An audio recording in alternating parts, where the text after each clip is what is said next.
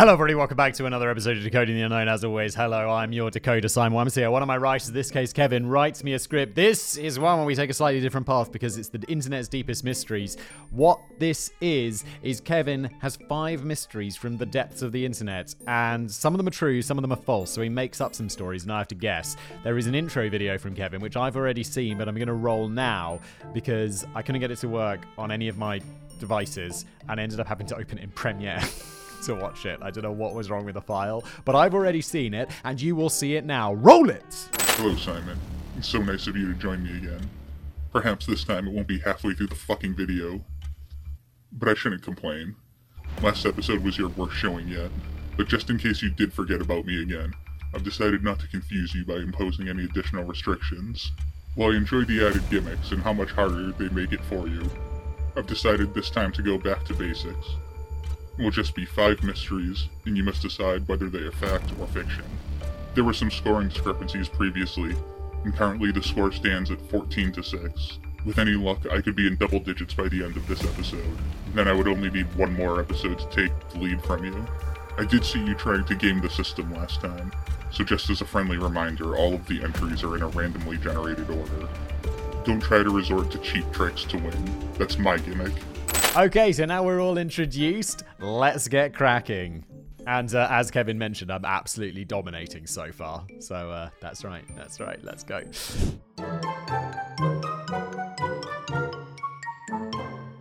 The TikTok Mirror. It all began with a draft. Samantha Hartsoe, a 26 year old resident of New. Sorry, the, the episode's called the Tick. The, the entry's called the TikTok Mirror, which already sounds like some sort of modern version of the Twilight Zone or the Outer Limits, doesn't it?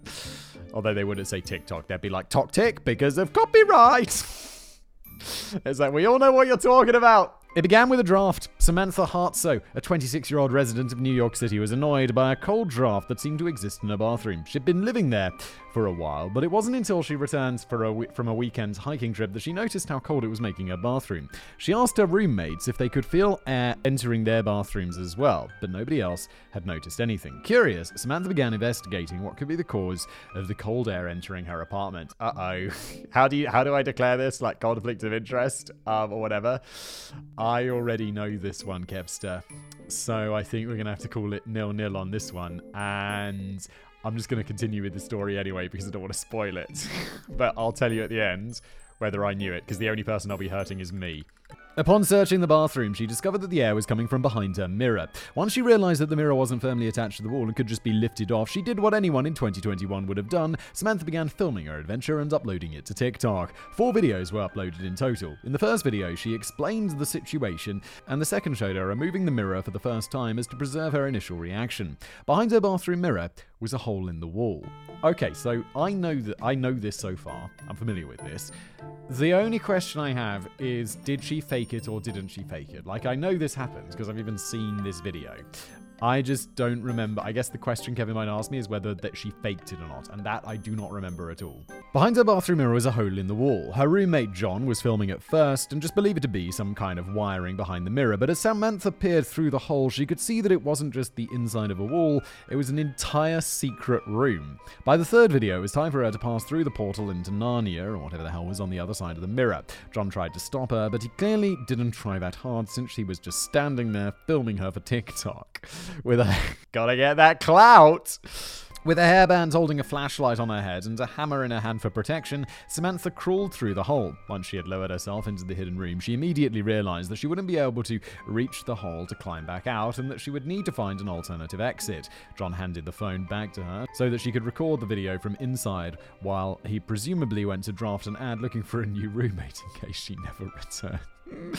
Finding a secret room behind a wall in your apartment would be pretty creepy. It would also be great. You'd be like, oh, this is, de- I'm going to knock this out. We'll turn this into a games room. This will definitely increase. If I found a secret room in my apartment or my house, I'd be like, sweet, extra square meterage. That's going to increase the value of my property. Brilliant. But as Samantha navigated the space she had entered, she suddenly realized it wasn't just a room behind her mirror, it was an entire three bedroom apartment. The apartment clearly wasn't in use in any official capacity. The floors were torn up, and there was an old toilet sitting in the middle of one of the rooms. And no, it wasn't in the bathroom, you smart ass. However, Samantha did see what she referred to as signs of life. There were some trash bags throughout the rooms, and there was an empty water bottle that clearly hadn't been there very long. She also realised that all the windows were wide open, the obvious source of the cold air that was leaking into her bathroom. Unable to climb back through the hole in which she entered, Samantha eventually located and exited through the front door of this secret apartment and navigated her way back through the building to her apartment. So, from next door.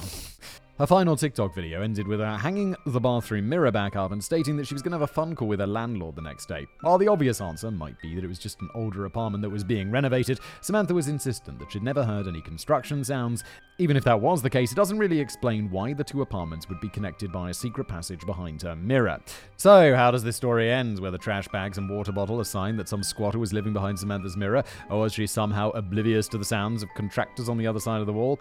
Or was there some other explanation? Perhaps that none of this even happens. Nah, okay, I've got to disqualify myself. The question is, did it happen? It happened. I don't remember if she faked it or not, but uh, I, I already knew this one, so I'm gonna not give myself any points there, but also not give any points there, unless it does turn out to be completely made up, in which case Kevin's definitely gonna get a point, because then I'm just completely making up a memory of like I don't think I saw the video, but I read a story about this. Chechclear.asf the internet can be a pretty terrible place. We've mentioned various disturbing images and videos that have been passed around the early internet, like Goatse and Tubgirl. Oh my god, yeah. Why do I have to be reminded of Goatse and Tubgirl? but those are extraordinarily tame compared, com- compared to Chechclear, one of the internet's first beheading videos.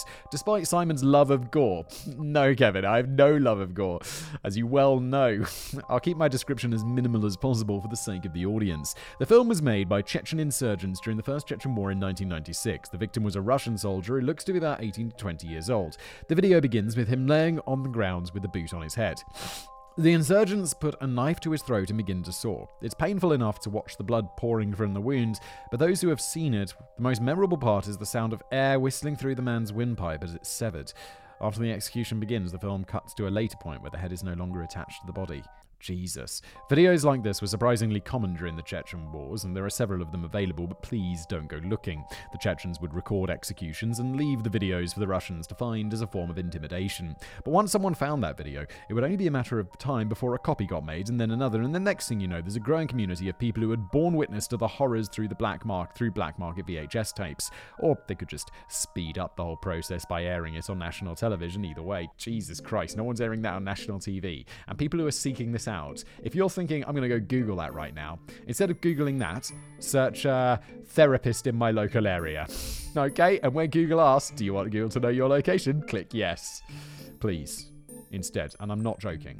In 1999, the video was purchased by Russian media who aired it on Channel 2. No, they didn't. At this point, it was the beginning of the Second Chechen War, and Russia wanted to portray the Chechens as brutal savages to increase public support for the war.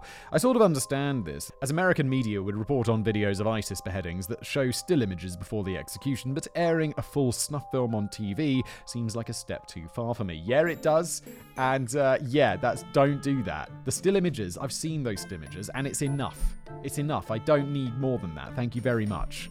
In the early 2000s, the video began to show up on the internet on shock and gore sites with the name Chechclear ASF. ASF was a type of video format that was used for early video streaming, and it's unclear whether the grainy video quality in the files available online was the result of camera or the ASF file type. The video quickly became notorious, but there were several mysteries surrounding it. First is the name. Nobody actually knows what Chechclear is supposed to mean.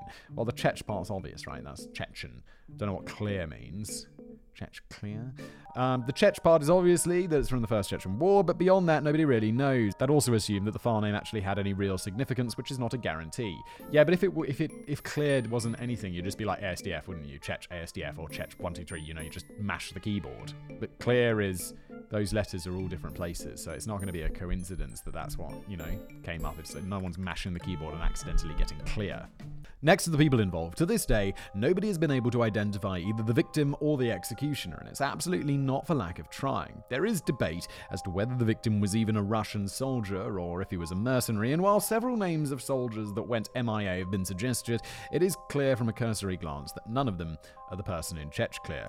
Likewise, several people have been put forth as the possible executioner. Pretty much any time a Chechen soldier was arrested for war crimes, that person was declared to be the identity of the person in Chechclear, but this was never actually the case. The final mystery surrounding this is a piece of lost media. How can a video that is readily available on YouTube be considered lost media, you ask? Well, the video I described earlier is only 15 seconds long, and it contains an obvious cut seconds after the throat is first slashed, jumping ahead to the final bit where the head is fully decapitated. However, there is believed to be a longer 5 minute version of the video than what was originally aired on Channel 2 in Russia.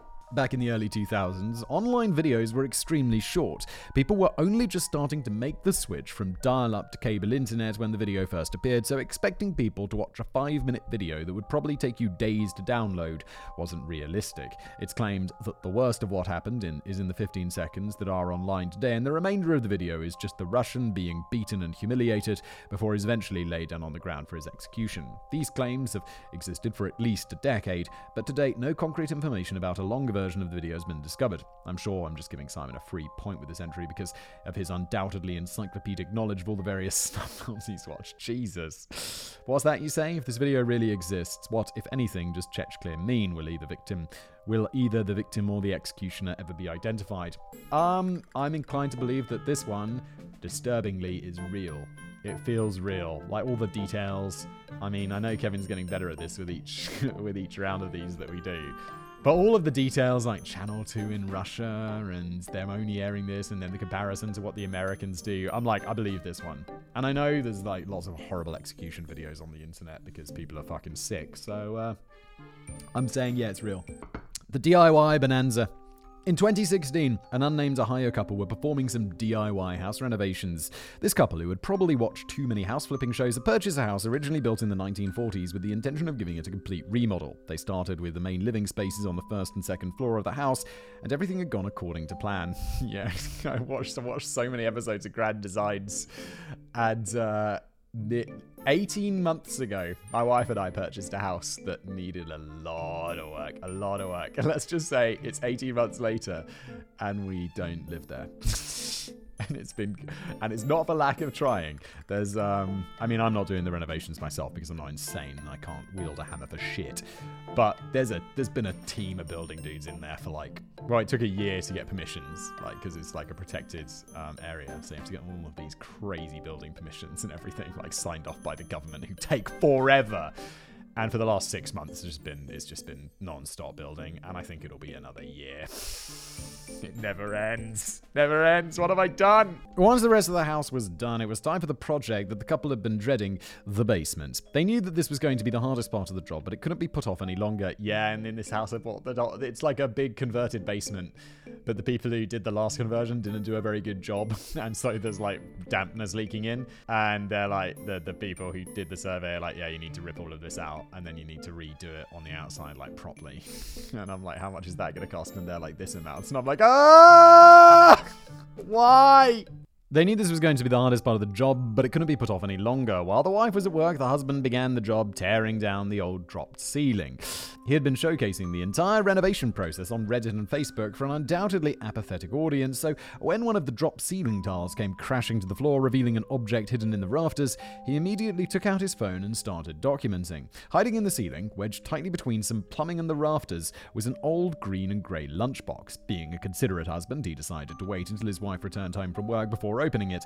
It seems that he gave up working for the day and just stared at the lunchbox, dreaming about what fantastical treasures could be inside it. When the wife returned home from work, the couple decided to delay the reveal while they speculated on what could be inside.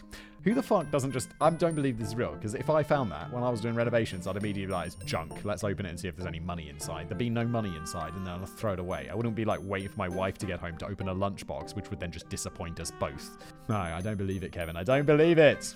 But then maybe it's one of those ones. I mean, people also on Reddit want that clout, you know, so they want to tell an interesting story. He he thought it was filled with antique baseball cards, while she guessed that maybe it was a bunch of old recipes. Yes, who puts recipes in an old lunchbox and then hides it in a false ceiling? Aside from being, I'm assuming a dropped ceiling is what we'd call a false ceiling, like where you just lower it a little bit to do like we've just done this in this bloody house. Anytime it's house renovations come up, I'm like house renovations. Let me tell you about house renovations.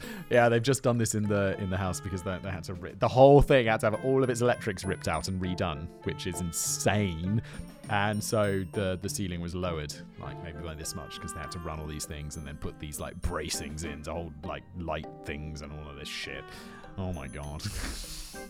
this is like uh, what 50% of my conversations outside of work are right now. So, yeah, and it's been that way for like a year. House renovations, man, it never ends. Aside from being needlessly stereotypical, gender normative guesses, they were also really stupid guesses. The lunchbox had been very deliberately hidden for quite a long time. For sports cards would have been worthless when the case was first squirreled away, and I can guarantee that your family's secret recipe for paella from the old country isn't special enough to require this level of secrecy. It had to be something that would actually be worth hiding. Once they finally got around to opening the lunchbox, uh, they found three bundles wrapped in wax paper. One bundle contained $20 bills, the other $50 bills, and the third was hundreds. The money was old, but it was crisp. There was thousands of dollars, with the dates on the bills ranging from 1928 to 1934. Beneath the money was newspaper from 1953, providing evidence as to exactly how long it had been hidden up there. After a little investigation, the couple discovered that some of the old bills were rare, uncirculated bills that were worth more than their face value. In total, the contents were worth $23,000. I'd love to know how much the cash was. I'd love to know what the cash value was because 1923, or let's say 1930, um, I'm not sure what inflation would have done to that money but it's at least I'd say 20 times. I'm not sure what inflation's done, so if you put a dollar in there, that in, instead like it would be worth it was $20 back in the day and now it's just worth $1. So it's lost 20 times its value, which is like why it's not brilliant to find cash because that person probably thought they were putting like equivalent of like half a million dollars away or whatever in their money. And then in, in modern terms, it's like 20 grand, and you're like, oh, for fuck's sake. Much better to just hide some gold up there. It's also smaller. Okay, so maybe the former owner. Wyndham Hotels and Resorts makes travel possible for all. Whether it's the long haulers looking for a great cup of coffee, a roomier rest for the on a whim road trippers, or a place to make summer memories with the whole family. No matter who you are, where you're going, or why, with 24 trusted brands to choose from like La Quinta, Days Inn, and Super 8, your Wyndham is waiting. Get the lowest price at wyndhamhotels.com. Restrictions apply. Visit website for more details the house didn't trust banks. The bills were dated to the Great Depression, a time when confidence in banks was at an all time low on account of them constantly going out of business. The latest dated bills were 1934, which coincides with when the FDIC was created to insure deposits. Once the excitement of finding someone's life savings had died down, it was time for the couple to get back to work. The husband found a second lunchbox hidden in the ceiling while his wife was at work again. This time, they didn't fuck around and immediately posted pictures of the contents to Reddit when she returned home. It was an identical lunchbox, but instead of a few bundles of cash, it was completely packed end to end with neatly placed and organized bills. I'll be like, oh, I wish it was gold. You had to use cash. It's lost so much value. Oh, fun aside, I mean, this isn't interesting for anyone in America, but I was I, I, I really found it interesting that any like uh, these bills from like the 1920s, like a five dollar bill or whatever, still you could just go to it and use it in a shop. Like I went to I tried to pay for something the other day, and they were like, you can't use this, and I'm like, what do you mean? And like, it's the last series of bills. These went out like five years ago. And I'm like, oh yeah, it does look slightly different. it's like we changed the money and then it becomes invalid and you have to go to a bank to swap it, which I didn't do. It's like, it was like five dollars equivalent. So I'm like, I'm not going to go and do that. But I'll just keep it in my pocket until I spend it in a store that someone. I think I've already spent it. I'll just try and spend it with someone who doesn't notice. I remember when I worked in a shop and some Canadian guy came in and he had like a 20 pound note, but it was like two, it was like 20 years old. And it, I, I don't, this is, I, I don't know what this is, but we don't accept your Joker money here. The money was newer than the bills from the first lunchbox, and much of it was in those bundles you get from a bank with little pieces of paper around them saying how much is inside. There were $1,000 bundles of 20s and $5,000 bundles of 100s, along with some other loose bills. In total, the second lunchbox contained $45,000. Um, I think they bundle things in ten thousands, not five thousands. I mean, I might just be based. I mean, I'm entirely basing that on movies I've seen because I've not seen like that much cash, like American cash. Like, I think they bundle it in 10ks, so I'm leaning towards this being fake. There's also a few things that are like going off in my my Spidey brain about this one, but it could also be because these people are on Reddit telling a story. Woo! What do you think, audience? In total, the second lunchbox contained $45,000, which if it's from 1930, that'd be like a million dollars. And instead, it's just 45. That's so disappointing. Now they realized that the house was full of treasure, the couple decided to investigate as thoroughly as possible. This led to what they described as a secret door. It was a plainly visible utility access panel that the realtor had told them led to the hot water heater. They never actually bothered to open up the panel because they assumed it was just a tiny space with a water heater. But now that the house was revealing its secrets, they felt it was worth taking a look. Or what you'd never open the little door to your water heater. You'd never been like, curious about what's in there. You'd never had to like turn it off to go on holiday or something. I don't believe it, Kevin. I mean, I don't believe it, or I don't believe the people on Reddit, which complicates matters. Behind the access panel was not a water heater, it was an entire secret room. The floor, and there's no way a realtor wouldn't find this out. The floor was covered with large mismatched carpet squares, but that was pretty much it. Though the secret room was unimpressive, it contained a door to an even more secret room. Its door secret rooms all the way down. This other door had multiple heavy duty locks, including a combination lock. Undeterred, the husband was able to eventually break all the locks and force the door open.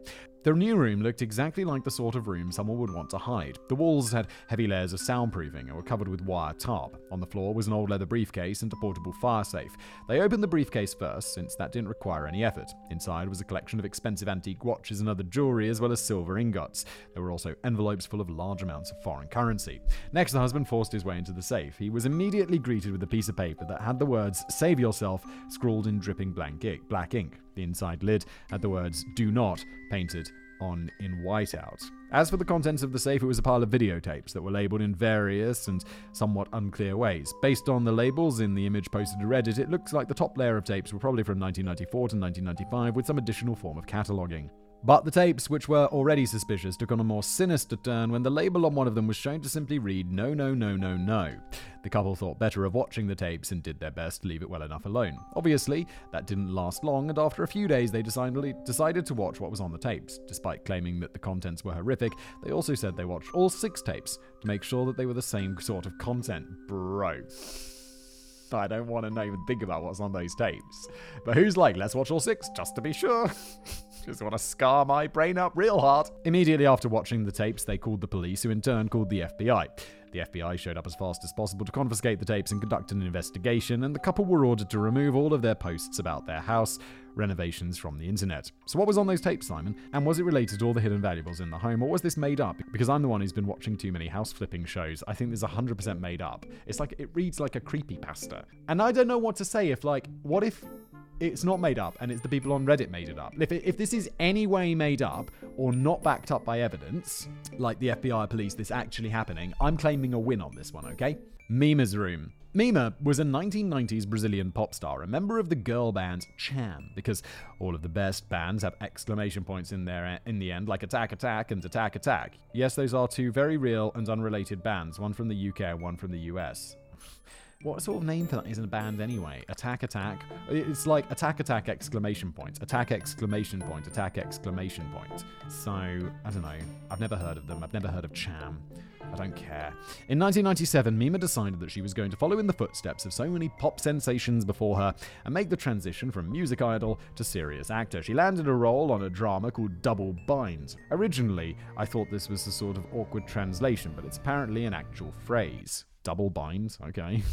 Double binds are kind of complicated and nuanced, but the short version is that it's explicitly or implicitly relaying two conflicting messages, like a mother saying, I love you to a child while slapping them hard across the face. Oh my god, these tactics are employed by a lot of abusers and can be a total and complete mindfuck for the victim. In the show Double Bind, Mima was playing the role of one such victim. It was pretty dark content, up to and including her character being sexually abused. The good news is that this was the Brazilian version of the 1990s basic cable rather than HBO, so the worst acts would have been implied or taken place off camera. The bad news is that despite being able to land the role thanks to her fame, Mima was wasn't an actor. It's also believed that she had some undisclosed pre existing psychological condition that made the entire situation much harder for her to handle. To film 20 episodes of an hour long drama would take roughly 160 days of shooting, probably all consecutively, and she was not mentally prepared for the psychological abuse that her character was supposed to be enduring. They do take days off, they don't film 160 days in a row without a day off. I listen to podcasts where people about people who've made TV shows and stuff, and it's often like they'll take a day off, like a Sunday or a Saturday, and then they come back and they start again on Monday. Like normal normal people. They don't have to work forever, like non-stop. Mima began having a difficult time telling the difference between fantasy and reality, a condition that reached new levels when she read a fan letter that led her to discover the website Mima's Room. Mima's Room was basically just a daily blog written as a diary for the public. What had caught her attention in the fan letter and made her actually look at the site rather than ignoring it is that the site claimed to be written by Mima herself. People lie on the internet all the time, and that wasn't any less true in 1997, so her first thought would have been it was some sort of hoax and troll. However, most of the details in the diary were accurate. It wasn't all a bunch of deep personal feelings that nobody else in the world could have possibly known, but whoever was writing Mima's room seemed to know what she was doing every day and had some amount of insight into her personality. That is creepy. That's the sort of thing if I discovered, I'd be like, okay, I'm just going to ask my mates whether this is real and check with them. And if they're like, yeah, this is real and creepy, I'm going to be like, okay, cool, gonna call the police. And if they're like, bro, you, this isn't real, this isn't actually what happens, then you need, then I'd see a psychiatrist. Mima showed the sign to her manager and was told to just ignore it. Normally, I'd agree with that don't read the comments sort of mentality. thumbs up for that one. But it may not be the best advice in what sounds like could have been a case of pretty severe stalking. It didn't matter though, because Mima didn't take the advice. She wanted to see just how much this person knew about her. As the weeks of filming went on, Mima's psychological state continued to suffer. Not only was the intense nature of the show having a serious impact on her mental health, but she was becoming increasingly obsessed with Mima's room. In the beginning, it was almost entirely accurate, but the online diary began to significantly diverge from her real life, causing her even more confusion and unease. Wait, no, then I'd be like, this is making me feel more comfortable because I'd be like, okay, at first I'd, you could be like, okay, just chalk it up to coincidence. Maybe it's someone who knows me. Maybe it's someone on the production crew. And then I'd just start doing more weird shit. Like I'd throw some curveballs in there that they wouldn't know about. And then they wouldn't appear on the blog because my behavior had become more unpredictable. right? This sounds like exactly the sort of thing that a like a schizophrenic would tell to like a psychiatrist, right?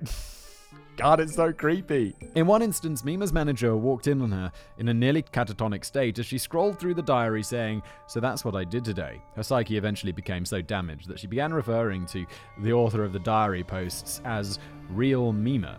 Then, two weeks before filming for Double Blind concluded, Mima vanished. Suspicion immediately fell on her manager. The belief was that she was angry at Mima for giving up a lucrative career as a singer, along with the manager's 20%, in exchange for what was undoubtedly going to be a failed acting career.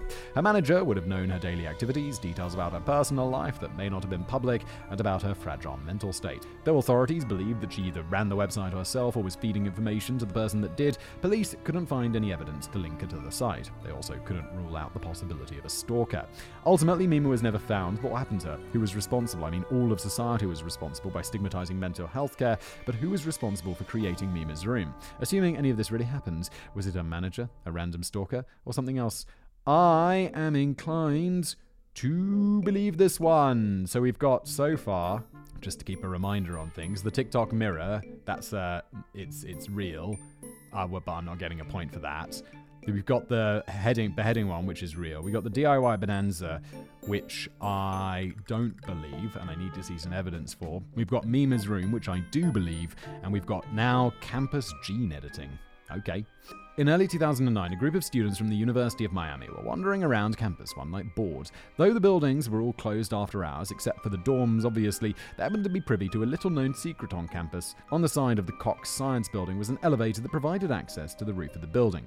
There wasn't actually anything interesting to do on the roof. There were some HVAC vents, a locked door that led to the stairs, and presumably a nice view of the campus, your typical roof stuff. As Reddit user and obvious South Park fan loves to spooge explains, the roof was just as boring as anywhere else else at night. We only like to hang out there because we knew we weren't supposed to, and because it was funny to ask each other, You want to go on top of Cox?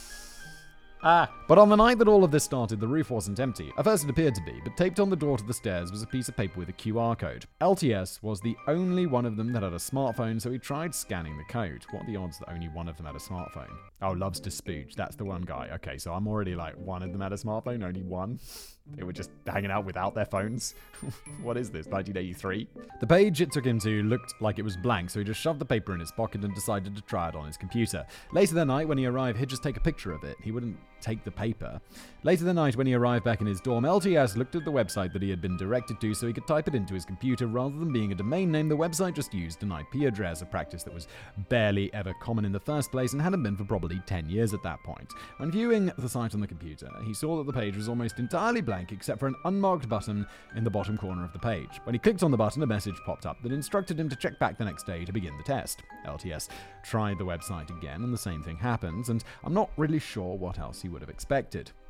He went to the newly formed r slash what is this thing subreddit, I know that that's real, to see if anyone had ever seen a website like it. His initial fear was that this was sort of some strange way of infecting his devices with a virus, so he only posted screenshots of the site rather than link to it so as not to spread the virus if there was one. Yeah, like, no, no, no, no, no, no, I don't need any, like, viruses, thank you. The lack of link made people skeptical, but they instructed him on how to view the source code for the page so that he could copy and paste it. These instructions literally take two clicks, and it blows my mind that someone could get into college in the late 2000s without knowing how to view the source code for a page, regardless of whether they understand it. But maybe I'm just a giant nerd. Yeah, Kevin, you are a giant nerd. Like, that's true. Like, I know how to do that.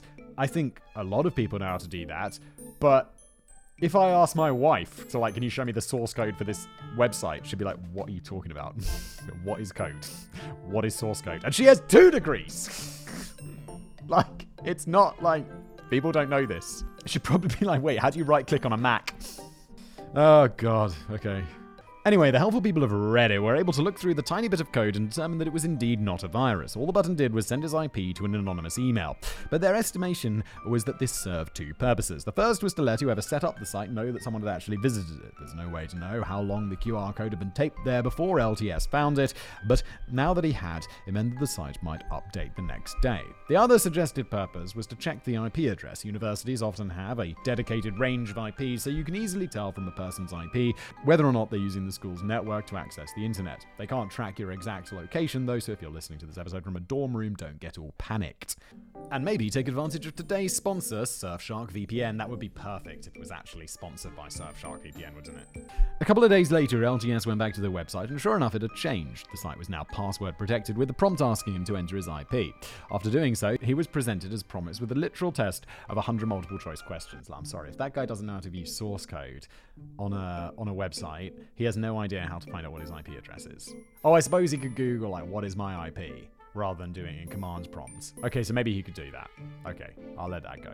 After doing so, he was presented as promised with a literal test of 100 multiple choice questions. He, he posted screenshots and the source code to Reddit again and began filling out the test honestly to the best of his abilities. Fortunately for our story, he checked back on Reddit before hitting submit. Whatever method was being used to grade the test was all being done server side, so they couldn't determine that from the page's source code. But after reading the questions, they were able to convince LTS to change his answers. This test was a psychological set questionnaire of sorts. It was all opinion based, but it had a very clear conspiratorial tone to it, with questions like Under which of these circumstances would news networks conceal the truth for the public good? After changing his answers to the most unhinged, conspiracy loving answers possible, LTS hit the submit button. A new page loaded that said, You've passed the first test, here's some reading material to get you started come back again tomorrow. I don't believe this. Like, I don't believe. I mean, it's Kevin. The problem is with these, it blurs the lines because I don't believe that this is. Hmm, I mean, but do I believe that some bored student stuck a QR code up on the top of a roof and then did this? Yeah, I believe that. I believe that. I believe this happened because people are like students are bored and they're like, let's just let's just mess around. Let's just do this for no reason whatsoever. Uh, accompanying the text was a link to a PDF file. The PDF was o- allegedly over 100 pages long, though he only screenshotted about half a dozen pages of it to share. What he showed were the original blueprints for the Cox Science Building, along with an altered version of the blueprints that indicated the locations of secret rooms and laboratories. There wasn't any proof that these secret locations existed, at least not in anything that was shared online. They were just drawn onto the blueprints. The other pages that were screenshotted seemed to indicate the belief that there was an experimental gene research going on. And again, there was no proof, just a lot of conspiratorial talk. Interestingly, the ramblings do include the word CRISPR. Had it specifically mentioned CRISPR Cas9, that would have been a bombshell as the tool wouldn't be invented until 2012, but the DNA sequencer defined as CRISPR was first identified in 1987. All it showed was that the author had at least a vague understanding of the topic, but nothing that was uploaded gave anything even resembling proof of the conspiracy allegations they were leveling. While those following the story were becoming less convinced in its, of its authenticity, they were still anxious to see how this was all going to play out. The next day, LTS went back to the website, entered his IP as a password, and when he did, the screen simply read, You shouldn't have told Reddit, Stanford, fourth floor. Stanford was one of the dorm buildings on campus, but it wasn't the one where LTS lived. He opted not to say which of the other buildings he lived in. It was the consensus among those that believed the story that the mention of a building and floor was just a random guess to try and intimidate him. If he was wrong, he may have felt it was some sort of instruction or hidden message, and if he lived there, well, it would have likely scared him shitless. But not everybody believed his story. Some people believed that it was just a hoax, while others felt it was meant to be an alternate reality game that LTS hadn't planned out very well, so he gave up. What do you think, Simon? Obviously, the information about a conspiracy was all bullshit, but did these events happen to LTS as he described, or was it all pretend? A story that he either made up to fool the internet, or that I made up to fool you. Okay, so there you go. I think it's, um. No, I'm gonna say it happened to him, because I think the guy who's making it up is the guy with the QR code. Like, there's no there's no secret labs and gene editing, but I believe that this happened to him, and it's a fun story that someone made up for him. So, just a reminder: gene editing, I think, is real. Mima's room, I think, is real. The DIY bonanza, I think, is. Is that really what I said? Do I believe so many are real? Mima's room is real. Um, the DIY bonanza, I believe, is. Did I say that was fake? Yeah, I think I definitely said that was fake, right? That's fake and Chechclear is real. And the first one, I don't get. I've got to go watch it on Premiere Pro. I'm back, and Kevin destroyed me. well, the first one, we neither of us get any points because I knew it. The second one about the the Chechen thing, I get a point because Kevin thought it. Uh, Kevin, it was true, and yeah, I thought it was true. The DIY Bonanza was true, which is insane, and the FBI and stuff did actually show up. And I'm like, that's absolutely mental. That sounds like a completely made up story, which is nuts. Uh, is also true. Kevin got me with a bloody anime thing. He was like, it's an anime, Simon. I'm like. okay. Uh, and the CRISPR one that I said was true, even though I thought, I, even though I was kind of like, well, I think it's all bullshit, but I do believe that it was posted to Reddit or whatever. It wasn't. Kevin totally made it up. So, uh, yeah, well done, Kevin. And I'll see you next time.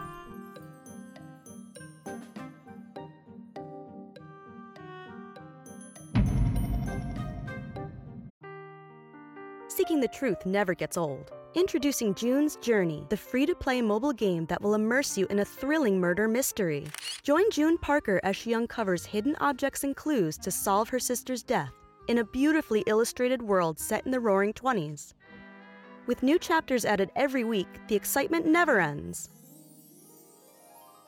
Download June's Journey now on your Android or iOS device or play on PC through Facebook Games.